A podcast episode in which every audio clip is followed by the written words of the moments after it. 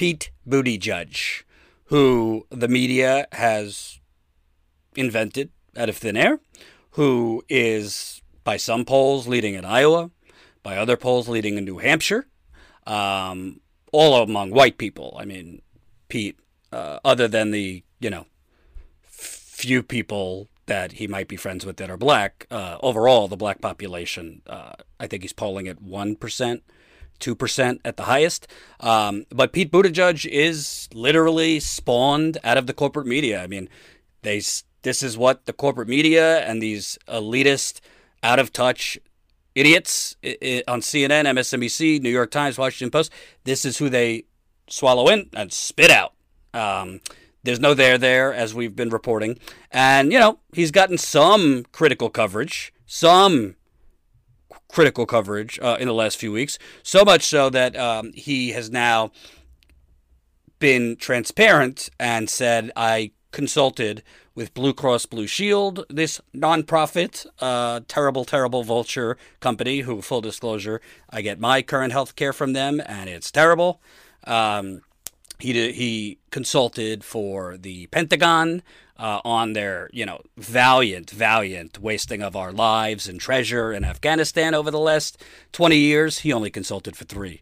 Uh, consulted for the EPA, which is also corrupt. Consulted for a shopping uh, shopping chain in Canada that was involved with a massive bread fixing, uh, price fixing scandal. So he was on the A team in, in terms of consulting. And, you know, his campaign his campaign, who, by the way, Jen could tell you, Jen's in the super chat. His campaign has as its spokesperson uh, this woman, Liz Smith. Liz, if you're watching, we'd love to interview you. Who, uh, I don't want to get too in the weeds, but Liz Smith is like your card carrying member of the establishment corporate propaganda unit. She was a spokesperson for the IDC, which, if you live in New York, the IDC was that group of Democrats that basically were Republicans. They voted with the Republicans in the New York state legislature. She was a spokesperson for them. And now she is basically uh, Pete Buttigieg's human armor. She goes after Warren for Buttigieg. She goes after Ryan Grim. She goes after everybody. It's crazy. So, of course, the campaign put out, you know, I didn't really do anything substantial with uh, these companies that I consulted for. I just graduated from Oxford. I was a Rhodes scholar, but they only wanted me like I did spread I did spreadsheets. I got people coffee, you know. Um, I helped with PowerPoints, you know, because uh, as Wendell Potter, uh, a healthcare expert who used to work in big pharma, he's kind of come out uh, in in his second half of his life saying, I apologize for being part of the problem. He said, Yeah, no, these companies like Blue Cross Blue Shield, they don't hire McKinsey consultants to do PowerPoints for them. Uh, so Pete's campaign has tried to spin this in a way that is not too damaging. Uh, they've tried to spin it in a way that is, um, yeah, you know, I, I wasn't involved with policy for Blue Cross Blue Shield. I wasn't involved with uh, people's plans getting hiked up. None of that. I, I, wasn't involved with any of that, which of course is nonsense. Um, and in the years that he consulted, prices did go up. And somebody was arguing with me on Twitter last night. Oh, Jordan, you know, you don't care about because jobs were lost in Blue Cross Blue Shield too in the years that Pete consulted. So she was saying, you don't care that under Bernie's Medicare for All plan, jobs will be lost in the private health insurance industry? And my answer is no, I don't. Sorry. Should I care if jobs are going to be lost in the fossil fuel company? F- uh, what's what is the more dire thing? People losing their jobs or people losing their lives? I'm sorry for you if you're losing your job working in an industry that is causing people to die. You can eventually find another job or hopefully land on your feet. You might have that chance if you get laid off from Blue Cross Blue Shield and these other private health insurance industries. Uh, if somebody dies because you won't give them health care if they don't pay, they don't have that second chance. So uh, th- this person on Twitter infuriated me.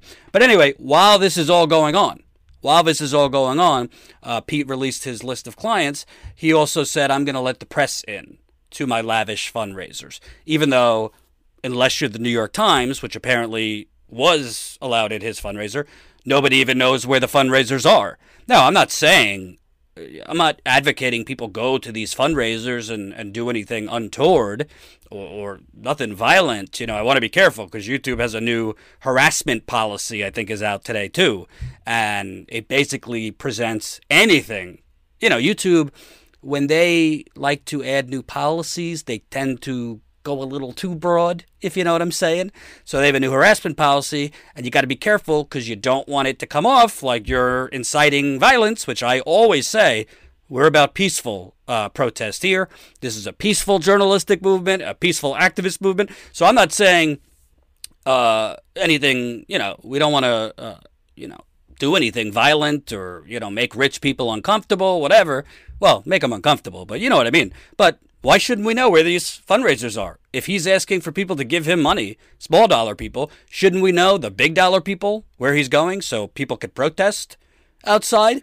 And uh, some climate activists and other kinds of activists did exactly that uh, outside his Park Avenue. Park Avenue, if you're unfamiliar, Park Avenue is one of the richest areas in the country. Uh, it is where a lot of Wall Street bankers live, a lot of very, very uh, well esteemed doctors live, uh, trust fund babies live, um, you know, top, top, the elite, the oligarchy lives on Park Avenue, on, uh, uh on uh, Madison Avenue, whatever. So let's see some of the protests at his Park Avenue fundraiser yesterday.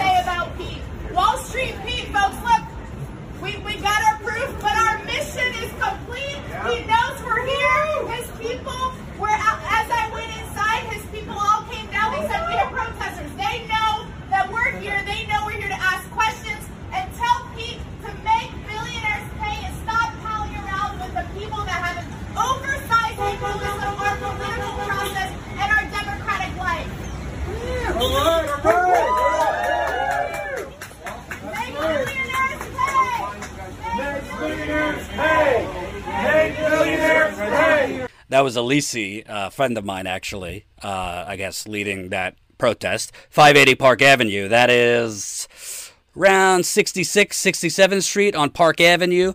Pretty, pretty, pretty, pretty prime real estate. Pretty prime real estate. That's where New Generation Pete you know, he says he's the next generation, and uh, I guess he's being honest when he says he is leadership. Uh, he's a different kind of leadership, leadership outside of Washington D.C. Because technically, uh, Park Avenue is outside of Washington D.C. That must be what he means.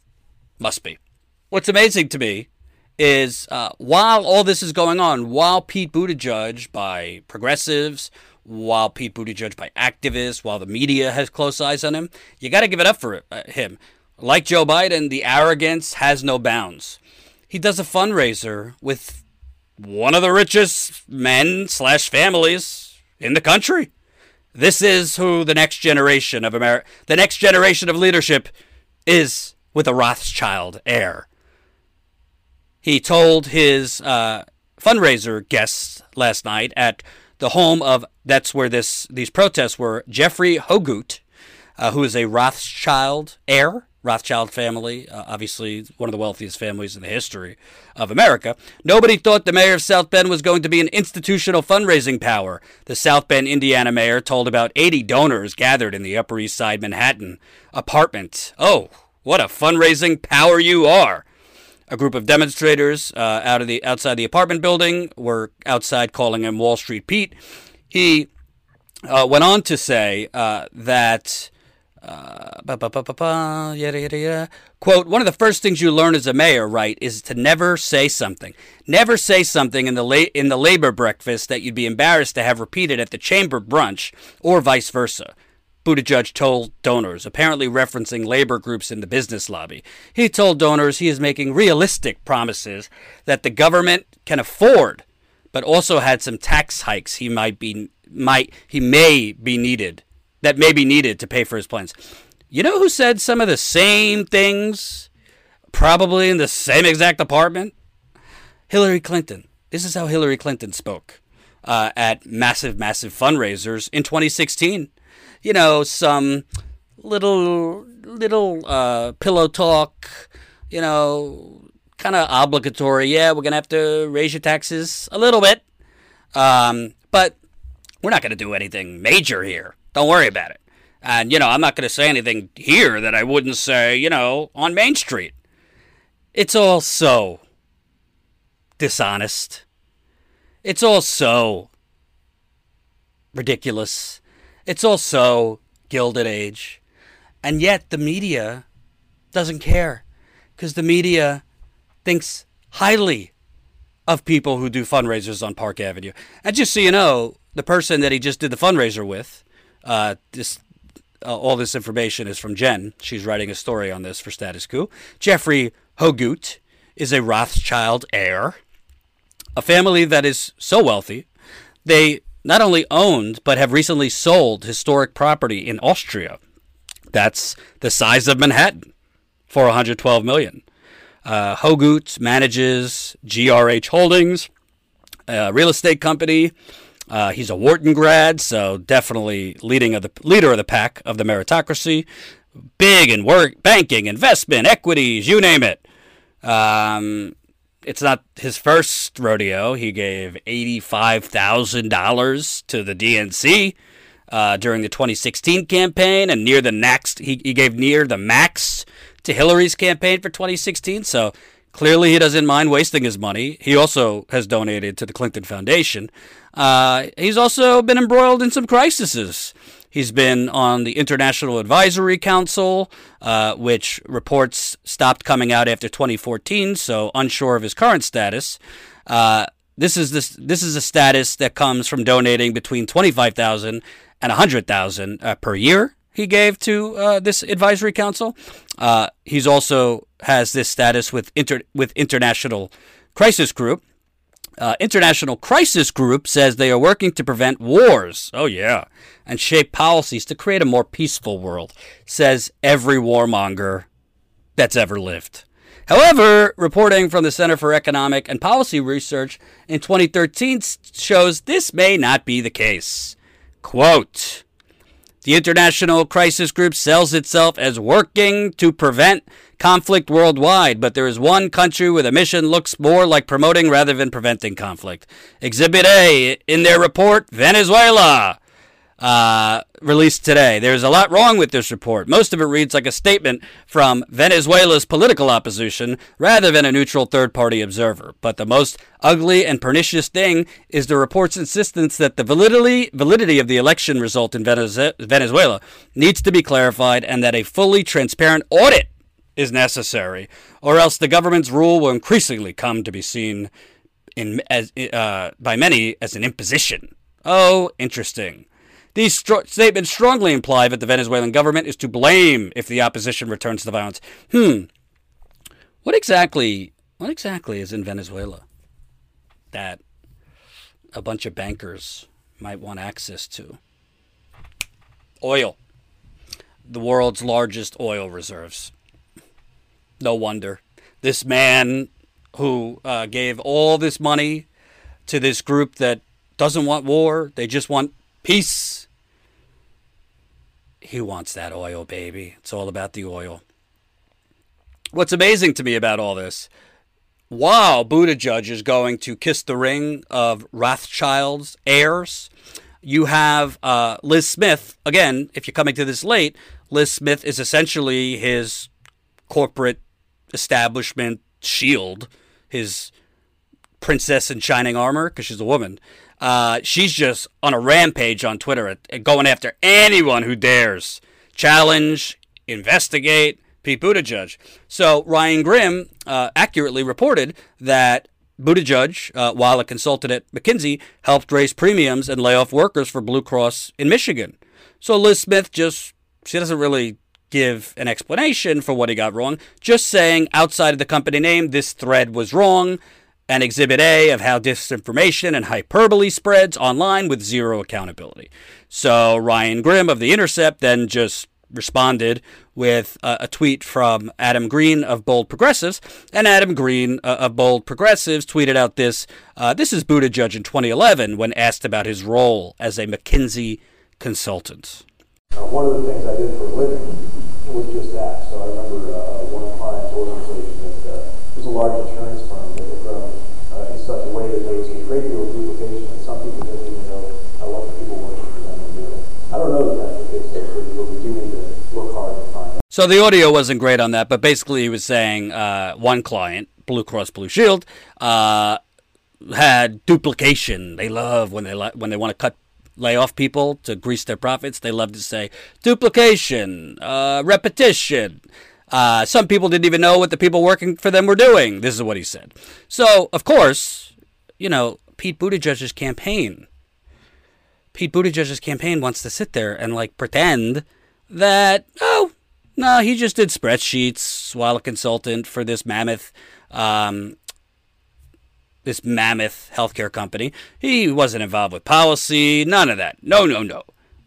Of course, they brought him in. They brought him in uh, to consult because their profits were down. So guess what? They hiked prices for your health insurance if you have Blue Cross Blue Shield, and they laid people off. I don't really care to tell you the truth about them laying people off. I don't want to sound heartless, but like I'm not so concerned about the people's jobs in private healthcare. I don't think there should be a private health share in industry. I'm sorry if you fall on hard times because you lose your job. What can I tell you? I'm sorry. Do I think uh, it's good that Bernie's Medicare for All plan involves a transition plan to yes, but my main concern is all the people being deprived of health care. My main concern is people rationalize rationing insulin and other things. My main concern is people literally choosing to just struggle with heart palpitations, crippling body pain, then go to the emergency room. I know many of them right now in Flint, Michigan, who still a national scandal, does not have clean water, and still to this day does not have expanded Medicare for Flint residents for the man-made water contamination that befell on them through no fault of their own. So, Pete Buttigieg, his qualifications, he went to Oxford, so he is definitely one of these Harvard high class establishment guys. Got the education. He's the leader of the pack. He checks all the boxes of the meritocracy.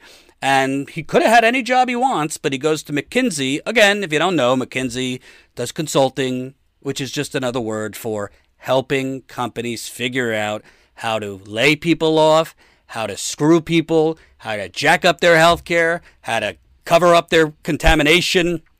A lot of these companies that they consult for are chemical companies, how to launch unnecessary, immoral wars around the world. He consulted for the Pentagon while we were wasting, if you if you read that Washington Post story, while we were literally in a war that had no mission literally in a war in Afghanistan with no mission, no actual enemy, just chasing our tail between our legs to the tune of 1 trillion. But he just did PowerPoints. I want to get into something that's a little bit of a sensitive topic. And, you know, if you dare say anything, if you dare say anything that comes off untoward against Tulsi Gabbard, in some quarters, you are you are described as smearing her. You are described as being, you know, Satan's spawn, basically. And for the record, Tulsi Gabbard is my number two. After Bernie, I would vote for Tulsi Gabbard. I do find some things questionable, but overall, um, I think compared to Warren, uh, she's a lot more progressive. Um, I think compared to a lot of things, uh, a lot of other candidates, she would be my pick. I do find uh, some inconsistencies. I've talked to you about the fact why is she doing off the record fundraisers? Uh, excuse me, off the record conversations and meetings with Wall Street executives. I don't like that. Um, you know, there's been some inconsistencies there. Um, and also, I think in some cases, uh, she's been a little, taken a little while to come out against certain uh, concerning things. But I also question at this point what exactly what exactly is she trying to achieve? Um, I'm all for you know a protest candidate but I'm not for a protest candidate if it's going to basically serve as a spoiler to real a real progressive candidate. So she announced, I don't have the tweet in front of me, but a couple days ago, that whether she uh, qualifies for this next debate on December 19th, so eight days from now, she's not going to attend. She said that she thinks um, it's a waste of time. She put debates uh, in quotes, which I agree with her. I don't think these are much of a debate at all. Um, and basically said she'd rather spend her she'd rather spend her time, you know, on the ground talking to the people of New Hampshire, Iowa, whatever. So, listen, I'm I'm a pretty outside the box guy, but to me, that makes no sense. I understand the debates are unfair. I understand they are squash, you know, giving you limited time. But if you seriously, genuinely are running to win, if you are, are running to be in this thing through Iowa, through New Hampshire, all that, if you qualify, you sh- you have to be there. and uh, in the 40 seconds they give you, in the two minutes she gives you, she has shown she has the ability to do damage. So um, I think um, it's wasteful not to go. But I also wonder if if if if you're not going to debate, then okay, if you, I don't think that's the right strategy because your name is going to be basically coming up as not participating, which the media is going to spin against you. But to me, if you choosing not to debate, I'm starting to question are you in this to actually win? Because if you're not into this, if you're not in it to win, then the secondary question needs to come up. You know, Elizabeth Warren, for example, actively, through doing nothing, sandbagged Bernie Sanders. Now, in 2016. Now, I'm not saying Tulsi Gabbard, it's Tulsi Gabbard's responsibility to help Bernie Sanders, but clearly Tulsi Gabbard um, clearly, Tulsi Gabbard is closest to Bernie Sanders. So I look at some of the polls right now. You have uh, this new New Hampshire poll that came out. She's 5% in New Hampshire. Uh, Bernie's at 15% in New Hampshire. You look at uh, some of the I- Iowa polls. She's at 5 6%. Well, how are you going to get up in the polls if you don't debate? Sec- secondly, um, it seems that she's been around. I mean, she has risen a little bit. She's been around 1%, 2%, 3%, and now 5%, 6%. But I'm saying to myself, what's fundamentally going to change here to get her to 9%, 10% in Iowa, in, in New Hampshire? So then you have to get to the numbers. Because I don't think Tulsi is hurting um, Bernie as much in Iowa as I think in New Hampshire. I mean, you look at the age demos. Uh, 18 to 29, obviously Bernie dominates there, 28%. Gabbard is five. If if Tulsi's not in it uh, by New Hampshire, that's going to that most of that goes to Bernie. Um, same thing for these other age demos. And I'm just looking at this. I know some of you aren't going to like it. You're going to say, you know, don't you shouldn't be Tulsi, you know, should see this through, blah, blah, blah. But the bottom line is if your goal, Tulsi Gabbard's goal, is to get leadership in there, to take out the military industrial complex, well, the bottom line is by not debating, again, I, I get it if she didn't make the qualification, if she didn't make the debate, but she was signaling before the qualification before it was even known if she was going to qualify that she would not participate. So the bottom line is the rubber meet, the rubber is meeting the road here. You're either in this to win it or you have to make a decision can can can my 5% go towards someone who is closest to carrying out what I want? You guys might disagree with me, but that 5% she has is very, very valuable and could be the difference in New Hampshire. I think there's a much better chance that Bernie wins New Hampshire than Iowa at this point. Iowa is a lot more unpredictable.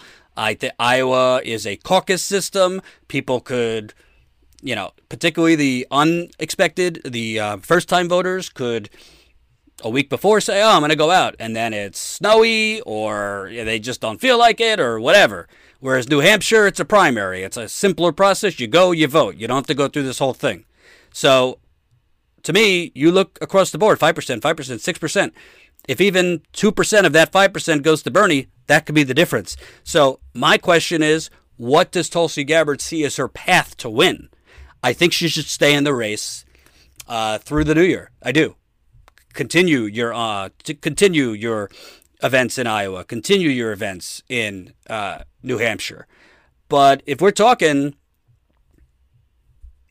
beginning of the new year, middle of January, if you're still at four or five percent, if if you're not rising, I'm just talking as a progressive. I, I don't want to take away from her message, but that percentage, this is just the math, could put Bernie over the top. We know Warren's not dropping out. And, you know, there's going to be people who say, oh, Jordan is telling uh, Tulsi to be a good good girl and, and step aside for the man. It's not, a, it's not about her being a woman. I'm just making that clear. It's about if you want a progressive to win this thing, Bernie's got to win Iowa or New Hampshire. He, that's just the case. He has to win Iowa or New Hampshire. So, how you're either passionate about staying in just to keep getting your message out, or you're passionate about a progressive winning, particularly one who has voted against these insane defense budgets, who has called for an end to these wars, who has voted against these wars, and is consistent with your ideology. So I'm I'm officially saying I think she should drop out if she's not if if she has not risen significantly by early next year. I do not think she should. If she wants to go to Iowa, fine. But even that is a little risky because if she drops out after Iowa, it's not a guarantee that all of her voters are then a week later going to vote for Bernie the week later.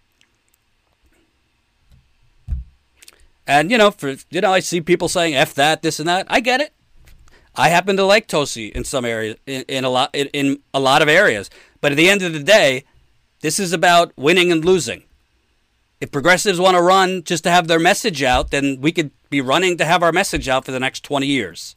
But if you want to want, if you want to run to win, then something's got to give here. Warren is taking away from Bernie, way more than Tulsi is. But that four or five percent of Tulsi, I mean, if she gets up to eight percent, nine percent, ten percent, I think she should stay in and, and let let the cards where fall where they fall. But if you're at five percent and it's not rising, and now you're saying you're not going to debate, I don't get. You've gotten your message out. The media has been unfair. I don't want to. I don't want to belittle it. The media has done to Tulsi what they did to Bernie in 2016. They have been completely disrespectful to her. They have been McCarthyite scum.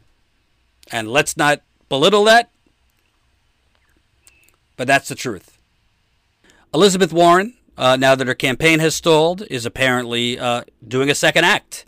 She is, um, you know, softening or going harder against Pete Buttigieg. Uh, as the New York Times reports, she's trying to uh, accentuate the fact that she is a woman uh, more and kind of without saying anything negative about Bernie, uh, you know, focus on her being a woman to kind of show that as a difference. Yada, yada, yada.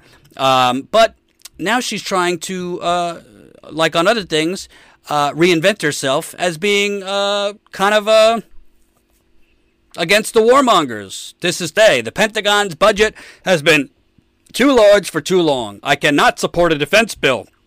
That's a 738 billion Christmas present to giants defense contractors and undermines our values and security. That's why I supported one for 715 billion the year before. She goes on to say the NDAA does nothing to end our disastrous and inhumane support for Saudi ops in Yemen, nothing to prevent a war with Iran, and permits the deployment of a destabilizing low yield nuke weapon. For that and 738 other billion reasons, I don't support the bill. She's against it now. She's against it now. Um, then God bless you. But why is she against it now? What's the difference between 738 billion and 715 billion. And she has not been um, she's not been challenged really on her foreign policy.